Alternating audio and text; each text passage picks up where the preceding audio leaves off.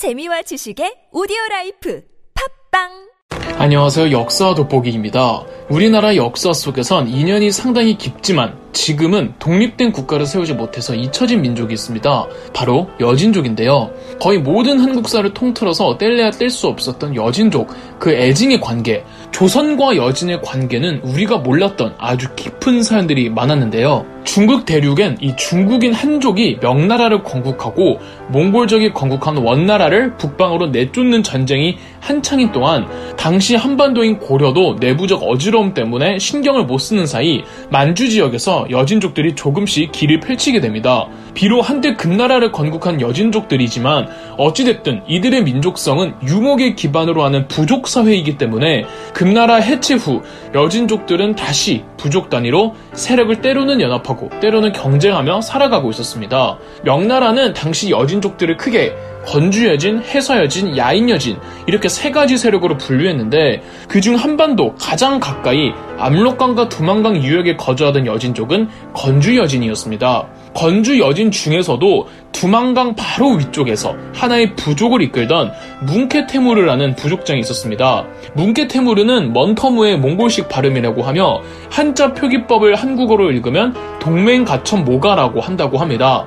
제가 여진어를 몰라서 정확한 발음을 들려드릴 수는 없습니다만 일단 편의상 먼터무라고 부르겠습니다. 먼터무의 부족은 당시 고려랑 나름 친했습니다. 먼터무는 친고려파 중 한 사람이었는데 이 먼터무의 best friend가 있었으니 바로 이성계였습니다. 두만강 일대를 포함해 지금의 함경도인 동북면을 주름잡던 이성계는 먼터무와 매우 친밀한 관계를 유지하고 있었습니다. 아마 이성계 입장에서는 먼터무를 이용해서 북방의 다른 여진 부족들이 고려로 침범해오지 못하게 하려고 일부러 먼터무와 친하게 지냈던 것 같습니다. 이성계의 의형제이자 조선의 개국공신이기도 했던 이지란, 여진족 이름으로는 퉁두란 역시 먼터무 부족의 한 사람으로 보고 있습니다. 어떤 기록에서는 먼터무와 이성계의 사이가 그냥 비즈니스 관계였다고도 하고 또 어떤 기록에서는 진짜 친한 친구였다고도 하고 또 다른 기록에서는 먼터무가 이성계를 모셨다고 하는데 정확한 둘 사이는 불분명하지만 어쨌든 우호적인 관계였다는 거죠. 오죽하면 이성계가 한국인이 아니라 여진족이 아니냐는 말이 나왔겠습니까? 먼터무는 이성계의 비호하에 아예 두만강을 건너서 이성계의 고향이었던 지금의 함경북도 회령 땅에서 부족민들을 데리고 살고 있었습니다.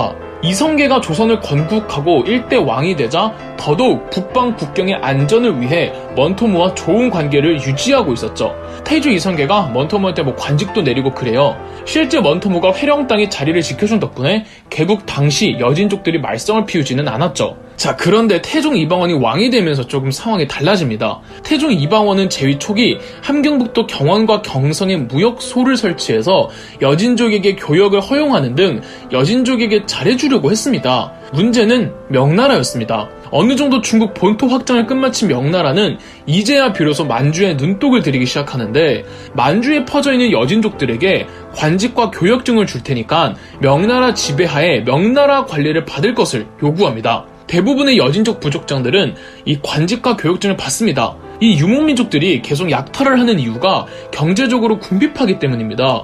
그런데 정상적으로 이 명나라 정부의 관리 하에 강대국인 명나라와 교역을 할 수가 있으면 피차간에 그게 더 이득일 수 있겠죠. 하지만 조선 입장에선 여진족들이 명나라에 입조를 하면은 아무래도 여진족이 조선을 만만하게 볼 수가 있단 말이죠. 명나라 정부는 압록강 이북 옛날에 그 고구려 초창기 영토 지역에 건주 위를 설치하고 제일 먼저 명나라에 입조했던 부족장이자 먼토무의 라이벌이었던 어허추를 그곳의 최종 책임자로 임명합니다. 조선과 건국 시점부터 늘 친분을 쌓았던 먼토무는 끝까지 친조선 정책을 고집하다가 결국에는 명나라 관직을 받기로 합니다. 우리 입장에서야 불쾌하지만 걔네 입장에서야 어떻게 보면 당연한 거예요.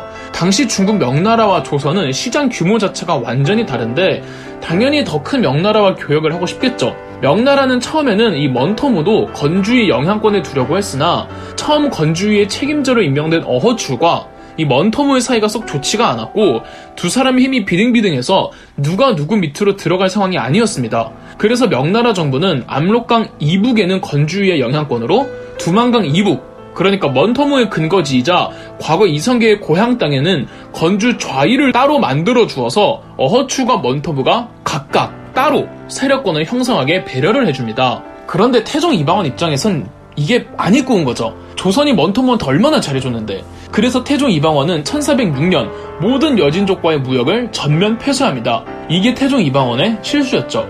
이에 대한 보복으로 여진족의 북방 국경지대 약탈이 삽시간에 빈도수가 부쩍 늘어나게 됩니다.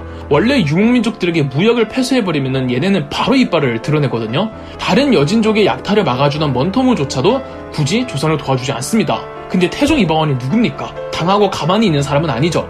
태종 이방원도 몇 번 원정군을 보내 두만강 유역의 여진족들을 토벌하는데 여진족들 입장에서는 조선이라는 공공의 정 앞에 건주 여진들끼리 단결하게 되는 계기를 마련하게 됩니다. 태종 제위 중후반부에 북쪽 국경지대는 정말 하루도 편안한 날이 없었어요. 이방원이 왕위에서 물러나 상황으로 있던 세종 제위 초반까지도 여진족들과 조선의 냉랭한 관계는 악화 일로를 걷고 있었죠. 나중에 나오는 이 세종대왕의 사군 육진 개척이 뭐 세종대왕이 뭐 심심한데 영토나 넓혀볼까 이런 게 아니라 이 태종 이방원의 외교 정책 그 연장선에서 여진 조건은 반드시 해결하고 짚고 넘어가야 할 외교 문제 중 하나였던 겁니다. 먼터무의 라이벌이자 제일 먼저 명나라에 입주했던 건주위의 총괄차 어허출이라고 있었죠.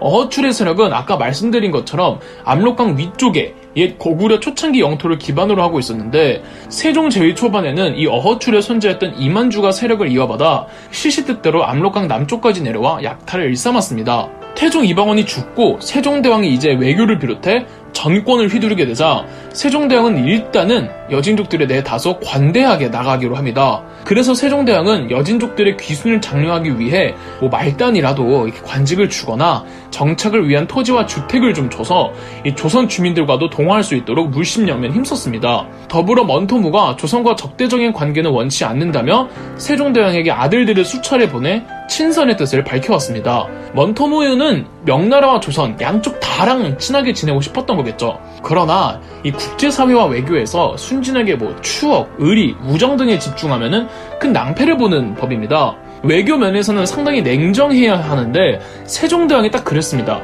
세종은 이 먼터무의 자발적 복속을 겉으로는 받아주면서 속으로는 큰 그림을 가지고 있었습니다. 세종대왕이 절대 착하기만 한 왕이 아니거든요. 세종대왕은 철저한 정복론자였습니다. 단 그냥 무식하게 약탈한 여진족들을 토벌하는 수준이 아니라 북방 지역을 완벽하게 조선의 영토를 편입시키려는 더 큰 꿈을 그리고 있었어요. 그러려면 전쟁만으로는 안 되죠. 거기에 민간인들이 가서 정착을 해야 합니다. 그래서 처음에는 귀순한 여진족들을 거기에 살도록 보장해 준 거예요. 원래 거기 살던 애들이니까 뭐 걔네가 그 척박한 곳을 마을이 조성될 수 있게끔 만들게 하려고요. 먼터무와도 표면적으로는 친하게 지내려고 했던 이유도 여진족의 부족들 전체를 적으로 돌릴 수 없었기 때문이라는 세종대왕의 정벌 작전의 일환 중 하나였습니다. 더불어 세종대왕은 결코 군사훈련을 게을리하지 않았고 무기 개량도 꾸준히 이루어졌죠.